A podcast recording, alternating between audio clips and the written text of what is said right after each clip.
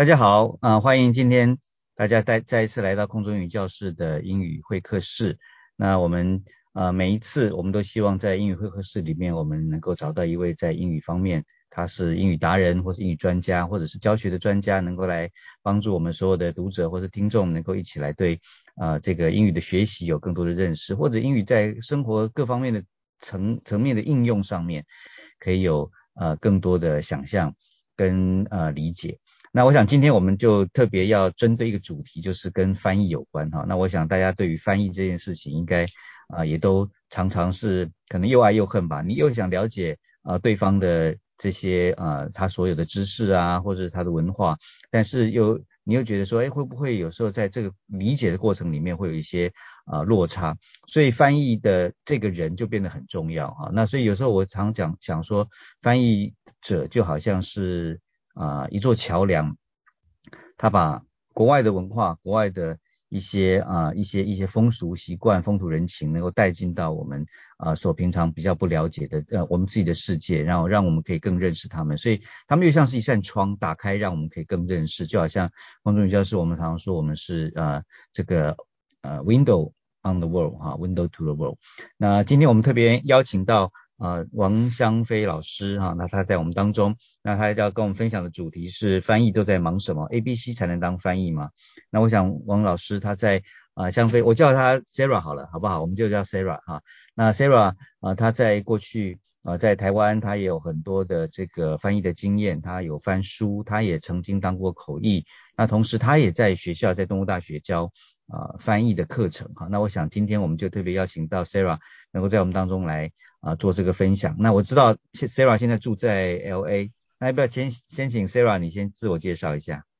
好，Hello 各位观众朋友，大家好。那今天很感谢空中英语教室的邀请，能够来这边跟大家分享一下，呃，我目前累积到现在为止对于翻译这件或者口译这件事情的经验。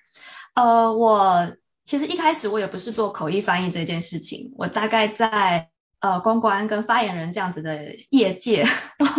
呃大概也是工作了大概八九年之后，我才去念了口译所。那口译所也是在台湾，念完之后才出来进入这一个梦幻，大家 想象的梦幻的。职业，然后后来因缘际会之下，呃，也开始教课啊，然后呢，很高兴也能跟公众英语教室之前在台湾的时候有一些合作，然后后来慢慢慢慢工作内容也多了一点，也有做一些审稿跟广告文案的翻译的撰写这样。嗯嗯嗯，然后现在 Sarah，嗯，然后现在住在 LA，对，现在住在 LA，对哈，所以呃，我想这个，所以以以 Sarah 她的这个过去跟现在。然后他现在人又住在 L A，我想他对于英语这这件事情应该有很深刻的体会。那对于他在啊不同的语境里面、不同的环境当中使用这个语言，我相信他也有很多不一样的一些体会。我们今天很高兴有时间跟他一起来就这方面跟翻译的这个主题能够彼此的一点有一点点的交流跟分享。那首先我想就是说，刚刚 Sarah 你特别提到说，其实你最初不是当翻译，你其实是从呃，这个企业的公关啦、发言人啊，或者是呃这个这个一个一个表达的这个方式来开始的。那但是后来走进了这个翻译的这个这个这个这这个领域啊，不知道你那时候怎么会有这样的一个转变？你觉得是不是因为这个工作有什么特别呃吸引你的地方？那还是这个工作你觉得特别有使命感啊？那那不知道你可不可以先跟我们分享一下你怎么走进这个翻译的这个领域？哦，好。呃，其实一开始我的工作一直都跟英文这件事情有关，就是我的客户或者是呃我的工作环境里面都一定需要用到英文。可能有时候我的老板不是台湾人，所以说他一直都是我英都是我工作上面很重要的一个一环。然后后来就发现说，哎，其实，在工作上面我有时候会公司上面会帮忙的时候，我就会自己去当了双语主持人，或者是说有时候公司的文案啊，我就会自己看完英文之后就把它写成中文。然后我 就写得很开心。后来我发现说，哎，其实我对语言这样子的转换很有兴趣。就是说，呃，看到一个文字上面，你可以有不同的说法。举例来说好了，之前我记得一开始有个很老派的练习，大家现在可以想一想。就比如说“我”这个字啊，在中文其实就有很多种不同的用法。嗯嗯嗯。对，比如说在古代的时候就变成“汝”嘛，或者是。那个吴，对，就是我跟你这样交换。然后如果是皇帝的话，他就说 朕。对，正正极天下这样，所以说就是这样子的转换，或者是你有不同的方式去呈现同一件事情，然后呃就会让我觉得说，呃还蛮蛮喜欢这样子的东西。然后到后来，所以才决定说，既然喜欢语言，我这辈子都还没有认真的努力过一下，所以就是默默的想说，好吧，那在人生一个重要的阶段，就决定呃要。好好的来喜欢一下这件事情，所以就念了口译所。那要先自首一下，我从小就是空中英语教室的粉丝。嗯，谢谢 谢谢谢谢。对对对，就是嗯，我其实高中的时候听了三年，然后我觉得我后来想一想，我就是最自豪一件事，就是我三年没有休息任何一天，因为以前还是广播。对对对对，广播。就是要听广播的时候，然后一开始是错过之后就再也听不到了。因为它是当天的，我记得九点一场，它有固定那个时间播。对对。然后后来稍微进步一点，有播接网络，就叮咚叮咚，现在可能大家都不知道了。的那个时候开始有网络可以听前两天的，所以我就是，其实就是如果那天错过过补习，错过回家，一定会把前一天的听完。所以就是从那个时候开始，才会觉得说，哦，就觉得其实不同的语言、不同的文化很有趣。嗯。然后也觉得世界真的很大。啊，如果不能，如果不认识另外一种文化，也有点可惜，这样。嗯嗯，呀，所以其实对你来讲，可能就是那种另外一种文化，异国的文化，对你来讲是一种吸引，你也很想多去了解他们，甚至你也可以希望把这样的一个异国的文化，能够把它带到呃我们自己生活的这个，比方说台湾也好，或是我们华人的世界。那我觉得这应该是很有趣的一件事情，而且很有感觉上蛮有使命感的啊。那你那这样的话，当你走进真正走进了翻译这个行业，因为有时候我们在外面看，那会觉得是这样，但是当我们真正走进去的时候，感觉上又不太一样。我不知道你自己在外面跟等真真正走进去了这个翻译的这个领域，一头栽进去以后，你觉得这两个跟你呃就是跟你想象的有什么不一样吗？其实有有蛮大的差异。一开始开始做的时候，会觉得说，嗯。大家会觉得说翻译就是把翻译这件事做完就好，好像其他都不关你的事情。但是其实一个译者如果说要做一个比较呃，我觉得比较全面跟把事情做好的译者的时候，你需要会很多其他的事情，是你当初我没有想到的。嗯，就比如说你要跟一客户应对，嗯，然后客户的。他想要做一个这样子的，比如说好，我曾举例来讲哈，我曾经碰到一个客户，然后他其实是我的朋友，他就拿了一本论文说，哎，你帮我翻译，嗯，我看那论文都很大一本嘛，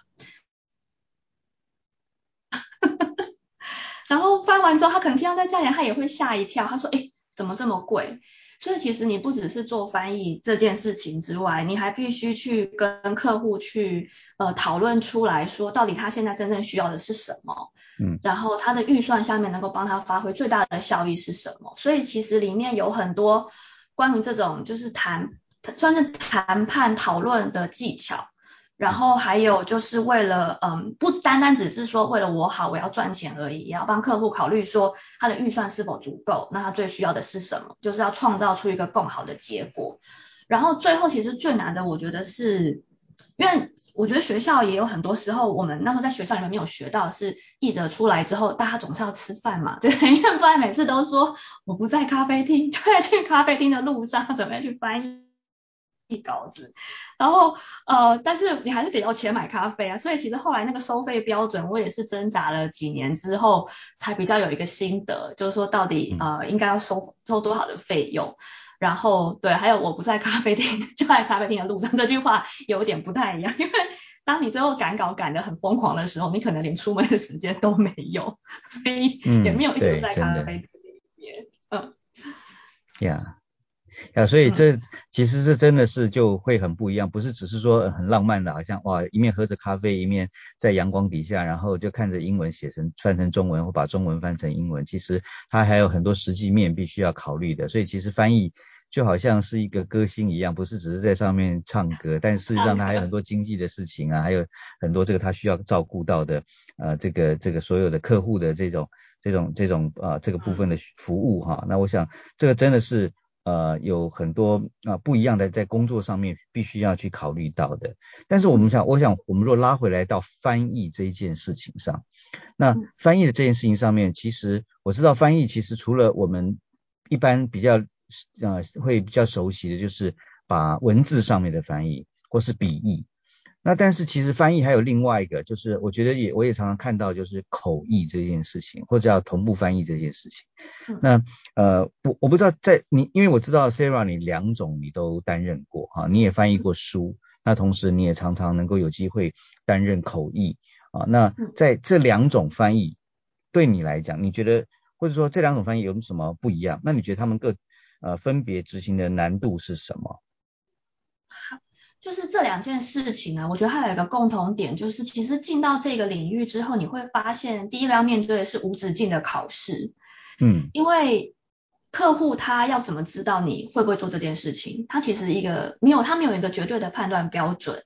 那变成说，笔译来讲，他就会给你一个考试，让你去翻翻看。那口译比较难教你当场表演啊，但但我有被要求表演过，就到客户办公室去，哎，演一段给他看，说你会怎么口译这一段东西，所以这是这是第一个。那当然就是口译用说的嘛，笔译就是可能是用打字用写的这样子。所以说第一个他们两个的不同，同的是可能会有考试，不同的一个地方是说他们的产出方式不一样。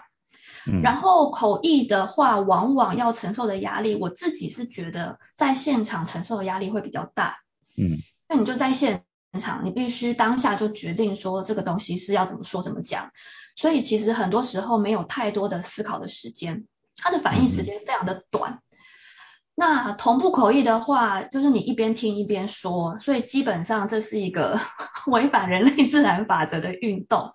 那所以这个需要很大量时间的训练。嗯，然后如果说是我们那种逐步口译，就是讲者说一段之后，我再说一段，那这个就会关系到呃每一个人他记忆的方法，他记不记得住讲者说的话，跟他怎么做笔记。那讲者可能我们说好了，大家哎就是北北，我们说好了，那很厉害的艺术家，我们大家上去怎么说好？你讲大概三十秒、一分钟要停下来，让我让我说一下中文，这样台下的观众才知道你刚刚在干嘛。可是 讲者上台之后，不论他是太激动、太兴奋，或者是其实讲者也会紧张。嗯嗯，对，因为他也是人嘛，我们不能就假设他是一个厉害的演讲呃演讲者，他都不会紧张，这样他也会紧张，所以他常常会忘记说，其实有口译员在旁边。那他如果讲了五分钟，他突然想起，哎，我有口译员呢的时候。你就会发现，你要一直往回翻你的那个笔记，然后把刚刚五分钟的东西讲出来。嗯，所以我觉得口译的时间是，嗯，是时间上的压力相对来说是稍微大一点。嗯，然后，嗯，基本上来讲，如果口译不录音的话，它是船过水无痕，就你不会留下任何的记录跟痕迹。可是如果是笔译的话，因为它白纸黑字。他写下来了，那所以有些人就觉得说，哦，其实这就是一个比较更大的差别，就是你是有记录的，所以你每一个字的斟酌的时间跟它的精准度，就会要求的其实会比较高一点，因为你有更多的时间去想。那这是口语跟笔译，我觉得基本上判断会，嗯，看起来会比较不一样的地方，这样子。嗯哼，嗯，对啊，所以等于是，那么，那么在执行上面，你觉得？呃，这个口译跟笔译上面，呃，比方说以口译来讲，我知道口译有时候其实难度也蛮高的了，哈，那有没有什么应该一因因为我就我就听过有人这样说啊，就是说，呃，比方说口译要翻译笑话很困难啊，因为有时候有时候讲讲者他在讲一个笑话，那所以后来呢，那个口译就会就会跟他讲说，啊，请大家现在。一起笑 啊，然后所以所以大家一起笑，好像就可以解决这个尴尬。但我不知道你在这个口译的过程当中，或在翻译的过程当中，有没有碰过什么样的一个很有趣的事情？嗯，有，我觉得有，就是有时候讲者他的笑话在中文的语境里面，就我们比较比较少少去用，就像说，比如说他们。现在一时之间我没有什么笑话的梗，但是很多时候他们是跟在地的环境有关，比如举例来说，他们可能会跟在地的连锁餐厅有关系。那在这摊在台湾就都没有的时候，你就会嗯，台湾就不知道是在在干嘛。那比如说他们常常就会把橘子跟苹果拿出来比嘛，呃，you cannot compare apples to oranges，这是很常见的一个东西，但在中文里面就听完就是嗯，两个本来就不一样啊，所以意思是什么？然后就变成说有就译我们口译员会有自己各种各式样子的呃取代的方法，比如说有人就会说啊，你卤肉饭跟牛肉面就不能比啊，嗯，这样的一个，有人就说啊，排骨饭跟牛肉面也不一样啊，然后听完之后会觉得说，哎，这还蛮厉害的，就是换成食物上的。食物嘛，因为台湾人的食物很有名嘛，就食物上的这样子的来对比，对，来对比之后，大家呃就会比较清楚的知道说，那这个是什么。那也有可能就是那个消化时间真的太短了，有时候就是也没什么要让你多想，就只能把它讲完，讲完之后大家没有笑，就赶快进行 下一段落，大概就尴尬一下，赶快结束这样子，也是有的，对对。对啊。所以我想，Sarah 他在那个，我想在翻译的过程里面，应该其实也是碰到，应该会碰到很多这种很有趣的事情了。那那如果我们回来讲那个翻译的这个事情，就是说，呃，假现在我们，我想我们的听听众啊，可能还有我们自己的，我们这些啊读者，我相信他们其实很多人也对于翻译这件事情，他们也会有兴趣，甚至在台湾我们在做这个考试的时候。其实翻译也是一个很重要的一个能力，或者说它也是一个考测的范呃的一个项目。那想说，因为 Sarah 你自己也在大学里面也教翻译哈，那不知道呃从你的角度，你是不是可以给我们读者啊有一些建议？就是说你觉得如果要把一个翻译做好啊，那也许是笔译，也许是口译哈，或者是我们考试，你觉得要把翻译做好，它应该要有什么样的？应该要注意到什么事情？那然后另另外就是说，你有什么可以方法可以提供我们，能够在翻译的这件这个能力上面，能够怎么样练习会更有效？嗯，那我我觉得我翻分两个部分来说哈，一个就是针对于就是在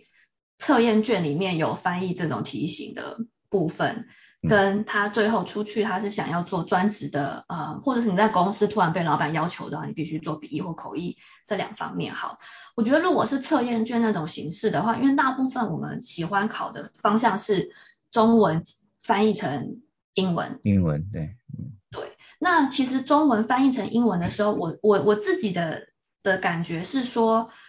中文是一个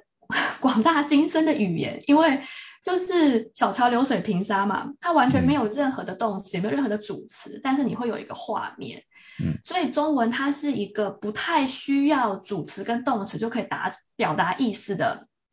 呃，一个文一个一个语言啊。然后也曾经很多外国人他们跟我讲过，他说中文真的是太厉害了，竟然没有任何的现在式、过去式、未来式，但你们都知道在说什么时间呢？所以我觉得，就是如果是中文进到要翻译成英文这样子的方式的时候，就是第一个一定要确认的是你的英文的主词，你要用哪一个当主词？嗯，因为它会影响到你最后动词的选择跟你的句型的选择。嗯，所以就是主词会影响到动词。那如果你发现那个动词你不太会用的话，那就换主词，可能还有一点点机会。对。然后再来第二个就是我觉得是时态。嗯。因为我们没有那个时态跟单复数的概念，单复数是后面，就是你时态要先确定你现在用什么时态，这样子在考试上的时候就比较容易有一个嗯完整的标，就是比较有起怎么样入门起始点嘛，就是你知道从哪里开始，嗯哼，然后再来另外一方，就如果真的是出来想要做呃工作上需要啊，或是想要成为专职的口笔译员的话。呃，我相信在现在在市场上，这些专业口笔译员，大家都是经过一番练功才出，才能够在这个就是占有自己的一席之地。因为就是口笔译，它其实是需要不断练习的一个，嗯，一个职业。包括口译也是，口译其实就是说，它跟脚踏车骑脚踏车不太一样。就脚踏车，假设你三个月没有骑，你现在牵脚踏车车呃脚踏车出去的时候，你还是会骑。但是口译它就会有一点点生锈，你就没有这么的顺畅跟流利了。嗯，所以它是一个需要持续接触的的的的活动啦，应该这么说，做成一个活动练习。对。然后笔译的话还好，但是笔译会变成说你的产出会变得比较慢，因为你对于文字间的转换如果太久没有碰的话，也是会生疏。所以说，就是第一个就是说，基本上你要持续的练习这两件事情。然后第二个就是你的中文跟英文的来源，你自己平常读的东西的内容就要比较好的内容，你才能够用出好的英文跟好的中文。嗯，对，所以有一些，比如说像呃中文，大家可能就会去选一下，说那个作者讲话的时候，他是呃比较言简意赅，然后用法都是对的。嗯哼，一些比较就是大家可以选自己喜欢的作家。嗯然后你有什么推荐的作家？推荐的作家，我都读古人哎、我都是读古人那种比较老的老的那种呃老的那种作者，像我就是呃像是那个蒋勋啊，《天地有大美》那本书，我其实呃蒋勋出的书，我大概都会拿出来看一下，因为我觉得他的文字里面很简单，但是他有些自己的意思。是，对啊，然后还有很久没有，就是最近很久没有读三毛了。我之前有段时间是读三毛的书。啊那每一个人的那个喜欢的东西不一样，所以就是你可以去找自己喜欢。那当然也有例外的，比如说你是做电玩的，做电玩翻译的，你就跟这个完全没有关系。嗯嗯你需你反而需要用跟现在时下年轻人非常就是玩电玩的人他知道的那一些用语，你才能够把这个游戏做得好。所以这完全也会之后也会取决于说，你看你是在哪一个嗯领域里面。嗯然后像英文的话，像那英文的话，比如说像 podcast 已经很好，就是很多了。然后你可以去看一下，呃，比较难的就是《经济学人》啦，就是真的是比较难的，你可以去看《经济学人》，或者是新闻类的话，CNN 它也有出出 podcast。然后平常如果想要呃增进一些嗯平易近人，然后很好用的英文的话，我觉得空中英语教室的那个进阶版是很好的一个输入的来源，因为它会把片语全部拉出来嘛。嗯，所以对于说你想要，嗯，不管是你之后想要练口说，或者是你想要就是增进你的英文能力，我觉得那都是一个复习，并不是说你一定不会，而是其实是复习。因为久了不用之后，真的就会呃差蛮多的。像有阵子我自己有在做医疗相关产业的时候，我觉得那些词汇进来或是医生惯用的东西都还蛮清楚的。嗯，可是休息半年之后，就一次客户拜拜，半年之后他又突然再回来的时候，我就觉得嗯，这是一个新的人嘛，就是其实会需要一段时间再去熟悉，那这都是很正常的。嗯，然后。嗯，我觉得念了口译所跟做了口译翻译或笔译这件事情，我觉得是有一件事情是心态上，我觉得很重要，因为大家难免会紧张，或是不知道市场上发生了什么事情，有时候会其实蛮容易有挫折的。嗯，像嗯，我去年碰到蛮多，就是因为去年去年跟前年有疫情的影响，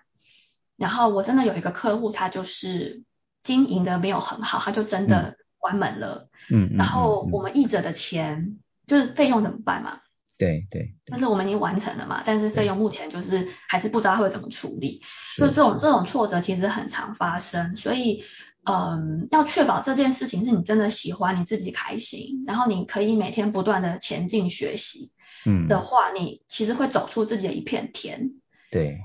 嗯，就是大概是要用这样子的想法去面对这条路上碰到的事情。对啊，所以真的是行行都出状元，但是行行也有自己的甘苦嘛啊。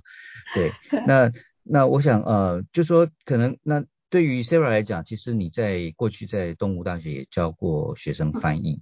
那你觉得哈，在台湾的学生啊、呃，我们在做翻译的时候，或是在练习翻译这件事情上面，甚至在考学考考测。啊，就是说在，在在在考翻译这件事情，就是其实就是在讲翻译这件事情。嗯，你觉得我们最常碰到的问题，或是最常犯的错误是什么？在翻译的上面，嗯、那因为我想很多人，他们可能其实也很想说，以考试来说，或者是他们在做翻译的，他们也很想把它翻好。但是你自己在学，你自己在教书教书的时候，在教学的过程里面，有没有觉得学生在哪一块是最容易犯的错？那该怎么样去修正它？嗯，就是在大学的环境里面来说好了，因为跟高中的环境就会有点不太一样。在大学的环境里面的话，我觉得，因为他们是已经是算是英文的，我我的学生大部分都是英文主科系的学生，嗯、他们他们英文应该都算不错，都很好。可是到了口译或者是翻译的时候，特别是口译的时候，会因为想太多，想要有完美的答案，所以他慢了。嗯，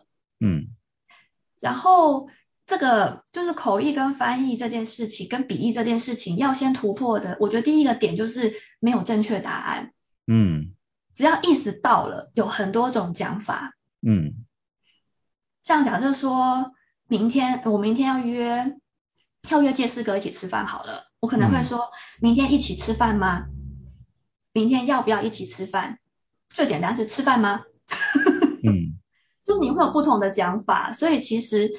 要先求有再求好。嗯然后笔译也是一样，有时候你一个字想太久之后，你时间一直过，你会反而拖到你的截稿时间。哦是对，特别是有一些笔译，它特它跟口译一样，它有时效性，但它不像它那么急迫，是当下。很多新闻的稿子，或者是特别是新闻类的，之前我做过，就是可能明天是记者发表会，你必须要赶快新闻稿要出去了，那个转换的时间大概都是一两个小时而已。嗯嗯那如果你一直等的话，你会最后你会都做得很糟，因为你后面都没有时间，完全就是看到什么就答什么，然后你没有办法检查，嗯这是最可怕的。我觉得这是笔译最可怕的。如果你有错字的话，嗯嗯，就会造成蛮大的那个问题。这样，呀，所以其实就好像我想 Sarah 这边意思就是说，有时候我们好像会把翻译这件事情要，因为好像要把它完表达的非常非常的完整。那但是我们常常就讲到说，翻译会有信达雅嗯，这样的一个，你你觉得你你自己对这三个你有什么看法呀？这是一个好难的问题，因为其嗯实学者一直都有针对这三件事情在做在做讨论。然后我自己个人的做法是我没有，就是我觉得正确是最重要的。嗯在当下里面，假设今天是一个谈判合约的会议，哈，我去帮忙做口译。嗯对我来说，在口译上就是合约的价钱一定不能错，嗯那合约的条件一定不能错。嗯我会先抓一个最不能错的三件事情。嗯那在合约谈判上面，他可能那些笑话就不是这么重要了，或者是大家闲聊，可能有些时候没有听出太多蛛丝马迹的时候，就不是这么重要。我就是只要翻到位就好，意思有出去就好了。嗯但是我多余的时间就会来确认说，哦，我的呃我的价钱是对的，我的条件在什么条件之下才会产生这个价钱，然后就是这样子之后才能确保客户回去之后他拿到的是他要的东西。那如果今天是一个晚宴，嗯就是大家吃饭的时候，那啊大家一起吃饭，然后有外宾啊，然后大家会在外宾后面放两个我们这样子这样小小兵跟他讲话这样。嗯那就要问一下，这召召开晚宴的主人说为什么要吃这一顿饭？主人可能就是很单纯的说要介绍台湾文化。那这个时候我就会把所比较多的心力去放在介绍为什么我们会吃这道菜，嗯嗯然后它的故事是什么。嗯会就会变成说，他可能那个就不因为就一定不会出现什么数字的嘛。那重要的是你在文化上面的传达，嗯然后还有宾客有没有什么东西是不吃的？因为举例来说，一碗佛跳墙，它叫什么布达还是什么？他们的翻译有的还蛮爱嘛，佛跳墙对不对？布达 jump the wall。那它里面那一桶的时候，有时候来宾会吃到一些他不知道那是什么的东西。那说实话来问我，我其实也不知道那个里面有什么。嗯 所以就会先，我就会先问说有没有什么是来宾不吃的，嗯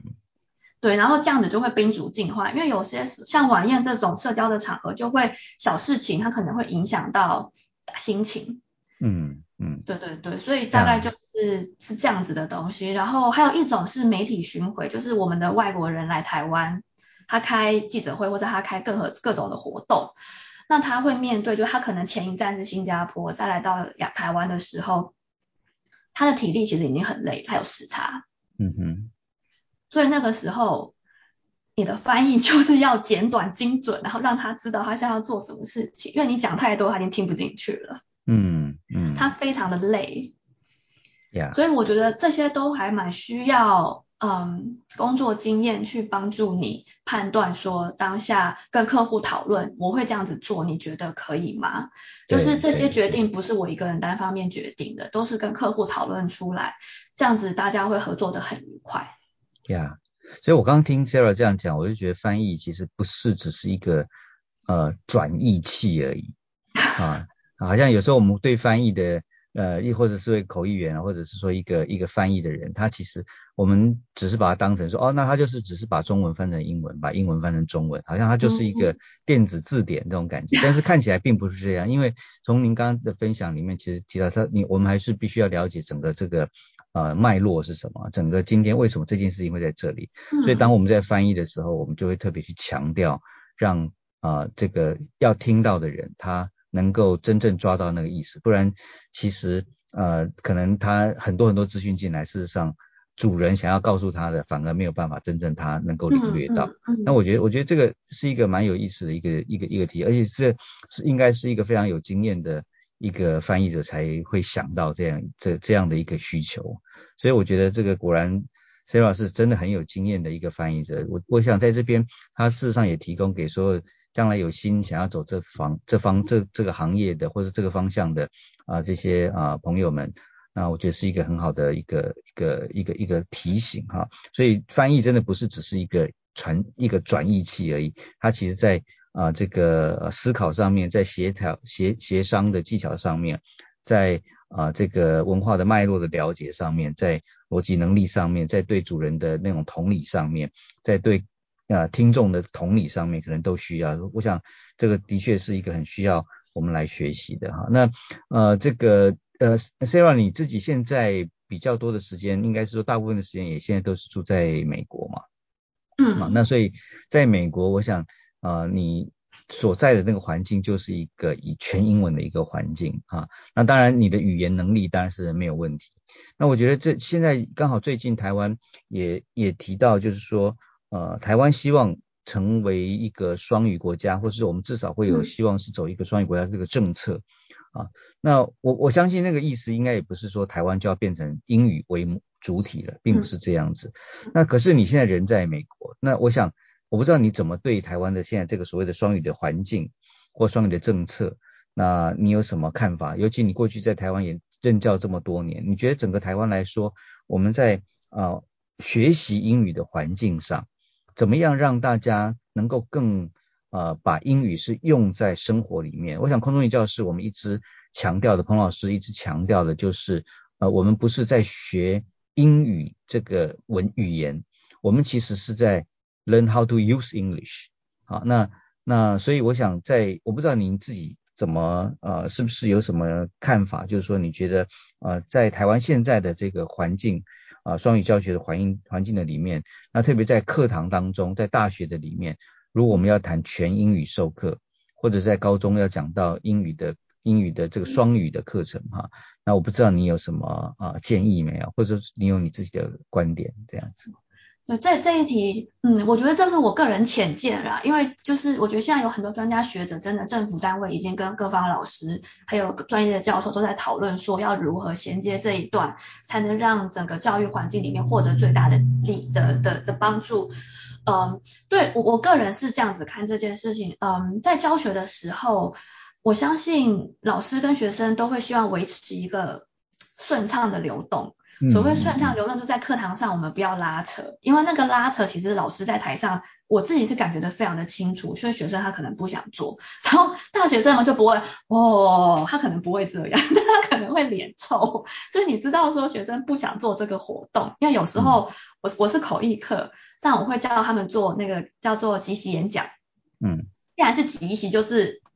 当天你才会知道，然后抽题目嘛，所以那个就是大家很不愿意的一个东西。那呃，所以我后来觉得，就是如果说你能够营造一个比较开心的学习气氛，就大家是保持着开心的事情去做这件事情，比如说从简单的主题开始的话，会不会比较有帮助？那这样子其实反过来讲，我觉得老师跟学生都需要更多的准备时间，因为老师要用全英文授课，他必须要准备好他的讲纲。这对我来讲，我自己觉得我做的时候，我就觉得非常的困难，我会非常的困难，因为我必须要维持自己在全英文的环境里面。嗯嗯，然后就是你常常里面有一些单字的选用啊，你自己要先想好。嗯，对，才有办法带领学生，让他知道语料的部分的准备。对对对，他在这堂课里面，他要拿到什么单字？嗯，所以那样子的配套措施，就老师如果有一套他可以选用的语料库或是他的教材，对他来说，他会减低他的负担，他就更有办法去把他的课堂的东西准备出来。那对于学生来讲，学生变得回家要预习，嗯，他如果没有办法预习的时候，或是有透过那种简单的互动的方式，比如按按钮啊，他去看几个东西，按一下，代表他先读过之后，就像我们口译需要准备词汇表。你大家都准备好之后到现场来，那个对接的状况会比较好。嗯哼。那我我拿我自己的经验，在 L A 这边刚开始生活的时候，我觉得全英文的环境其实没有我想象中的这么简单。嗯。举例来说，就点餐这件事情，大家这边很流行得来速嘛，因为自从那个疫情之后就对，就是都不能进去了嘛，所以大家就会开车去一个通道那一边，然后你就会想象你。车窗摇下来，我们听英文听力不都是很安静的环境嘛？然后就叮，What does the boy say？会有四个选项嘛，对不对？然后车窗摇下来就是各种车子的声音，还有人会叭按很大声，然后他就麦克风噗噗，麦克风还会破音，然后你就开始听他要问你什么，然后你又不能靠很近啊，因为你那个车子没对那么准嘛，一定是有距离的嘛。然后我开车技术又特别差，又特别远，我说哈什么？你跟我来不行啊，对不对？就要请他再讲很多遍，所以。然后我记得最好笑一次是我好好准备好，我这次一定要点对，因为我每次我第一次来的时候，它有一个最困难的东西叫做酱料，他们这里的酱料非常多种。哦。然后点了一个沙拉之后，想说好我要油醋酱，就听哎怎么今天没有油醋酱啊？怎么办？怎么办？他连问我三次了，好吧好吧，随便选一个。然后熊配熊配香槟酱，不知道是什么，然后拿回来就好后悔哦，怎么是奶油酱的？哦。有一次我终于准备好说，我这次要拿到对的酱。就后来竟然那个酱竟然停售，再也没有那个奖了。好，就还是没有拿到。然后我后来我就问我先生，我说这怎么这么困难啊？就是明明是个点的餐而已。他就说你没有觉得，就是你在，就是你在现实环境中，因为有太多你没有办法预期的因素。嗯。有每个人点餐人有他们自己的口音嘛？对。然后你有环境干扰，你后面还有排车子，你有压力下。这样子都会按照，就是等于说，我觉得这个情境是一个很真实的情境。那对于在台湾来讲，我觉得其实大家可以，老师就可以试着用，就我如果真的好玩的话，就让大家来点餐。你去试试看，让小朋友或是让学生用英文把一个餐点完，嗯，然后两个人角色互相交换，它是一个比较情境式的学习。点餐不是只有说 number five 而已，它店员按。对，不 是不是，我的意思是说，不是不不是只说 number five，是店员会跟你打招呼啊。对对对。他会嗨，然后会有打招呼一串嘛，各种啊，对不对？然后所以那个也是一个，就是我觉得真的就是你需要去可以去知道说生活上大家是怎么打招呼的。嗯。对，就是他难的其实是那一段，然后还有你点完之后，他要跟你重复一遍你的餐。那个也不是我们想的这么简单，你可以当下店员就知道那个要怎么重复客人的餐，也是有困难的。所以我觉得就是情境式的学习是一个还蛮不错的方式。然后还有刚刚提到就是 podcast 这些资源，如果说你有办法自己持续听，那对于你的环境的塑造其实有一定的帮助。因为你二十四小时扣掉睡觉之后，你必须增加你英文的进来的时间。然后最后一个我自己，嗯，我自己有一个很诡异的方法，叫做碎碎念。碎碎念，嗯。嗯，就是 我以前呢，听到一个东西之后，我就跟着他念一遍。嗯。哎。然后听听久了之后，你会把它背下来。嗯。然后我高中的时候。举个例子吗？对。举个例哦。嗯。嗯。这个例子有一点困难，比如说你很喜欢某一个美剧，嗯，然后你因为你真的太喜欢，比如说我之前很喜欢吸血鬼的电影，嗯，我就会同一集看很多遍，然后看到每个人的对白我都记得。哦，OK。所以他讲的时候呢，如果为了学习，我就会把它按暂停，然后我讲一遍。嗯，嗯，所以这是一个练习的方式。那你可以选那些音档没有这么困难，就它可能是短句的东西。嗯。然后可以做这样子的练习，不然你就是要自己就是按暂停键，然后把它讲一遍。嗯嗯。嗯，然后我觉得这对于那个，嗯，就是听力跟口说的培养非常的有帮助。像我高中的时候是这样，空中英语教师他每一段他的文章都会老师会念过一遍。嗯，对。老师另外而且是一段一段一段的，然后再来句子句子句子，然后最后会整篇再念一次。对。所以我小我高中的时候我就会这样跟着他练习，就他讲一句之后我就会讲一句，然后所以在整篇读完之后，其实我就念了三遍。嗯哼。然后我是整篇背下来的，因为我们老师会考。哇哇哇！果然才有今天的 Sarah。不是这我这我自己觉得是后来，我刚开始我觉得非常痛苦，我觉得这没有帮助，因为你在做的当下很痛苦。对。这但是到很后来之后，我才能有办法去理解这个的丰硕的成果是什么。它对于你之后的每一个学习上面，你会自然的去记忆那个声音。嗯哼。就不只是空音而它只是一个练习的开始，像打棒球的挥棒而已。那种棒球选手不都是挥棒几万次，他才能够在场上的时候打出那个全垒打吗？嗯。所以就是我觉得这是就是口译也是这样。然后我觉得等练习某一件事情，它会有一个无聊的过程，但是之后丰收的是后面那个成果。嗯嗯嗯。呀，所以学习其实也没有捷径啊，或者说练习一定是。那个那个是一定必要的，只是说这当中必须要要有一定的坚持，对对对，所以能够把它坚持过去，更好的方法能够来对过去，对呀，太好了。那你你呃，最后我想我们花一点点时间，就是说你觉得你有没有什么样的给我们读者或者说听众，他们在读英文上面哈，特别是在学习，如果说他们在做呃，他们他们呃想把翻译学好。那把翻译做好这件事情，那你有什么建议？哦，我的我的建议会是这样，就是可能在真的开始做之前，你都会想很多，不晓得要不要接这个案，不晓得要不要接那个案。可是我会觉得说，那就做一次试试看。你可以做的是自工性质的，也可以，嗯，就开始帮人家做翻译，笔译、口译都好。但是要是大家开心的状况之下，你愿意尝试做这个自工。或者是你愿意，哎，客户愿意有付钱，那我们就开始尝试。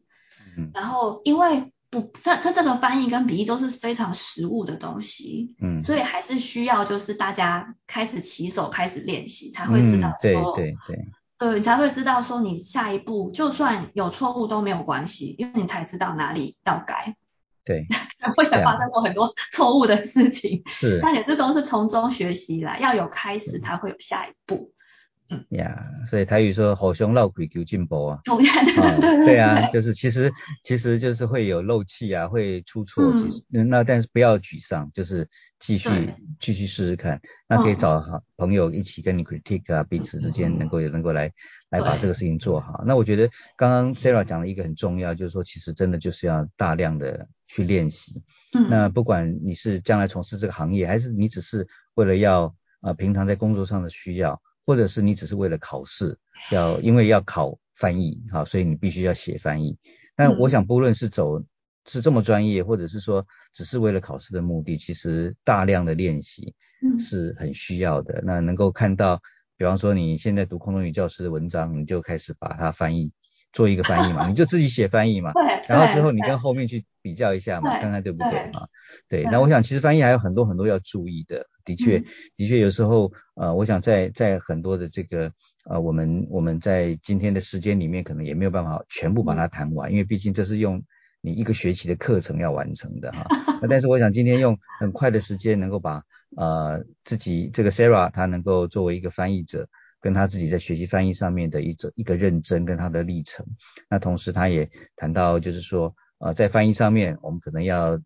注意到中文跟英文的一个不同啊，主词动词的不同啊，那同时也提到就是呃，在在学习上面，我想可以让我们用各样的方式，那我想他刚刚也提到就是说，不管是看美剧也好，听 podcast 也好。或是当然啦，我们当然欢迎大家读空中语教师也好，或者是 Advanced 彭彭会英语，我我觉得都是一个非常好的，让你自己在那个环境里面熟悉这件事情。所以我想学习语言就是要很大量的学习的时间，要有一定的坚持。好，那彭老师也常讲是 Never give up。好，那我想在在在这个就是我想在一个英语学习的上面，或学任何的事情上面，其实也都是这样子。那今天我想非常谢谢呃 Sarah 在我们当中哈。然后特别跟我们这个岳阳连线啊，然后能够来一起来谈翻译这件事情，跟翻译在做什么，在忙什么啊？那我想我相信对于大家在学翻译这件事情，或是英语的学习上面也有一定的这个这个这个呃能够理解。那今天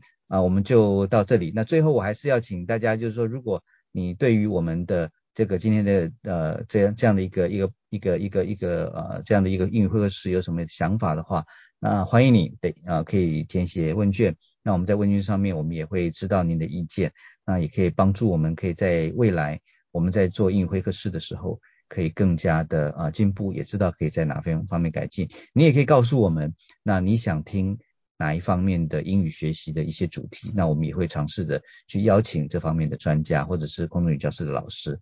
好，那再一次谢谢 Sarah 在我们当中啊，那我想也祝福大家有个美好的一天。那我们今天的英语会客室就到这里结束。大家再见，拜拜，拜拜。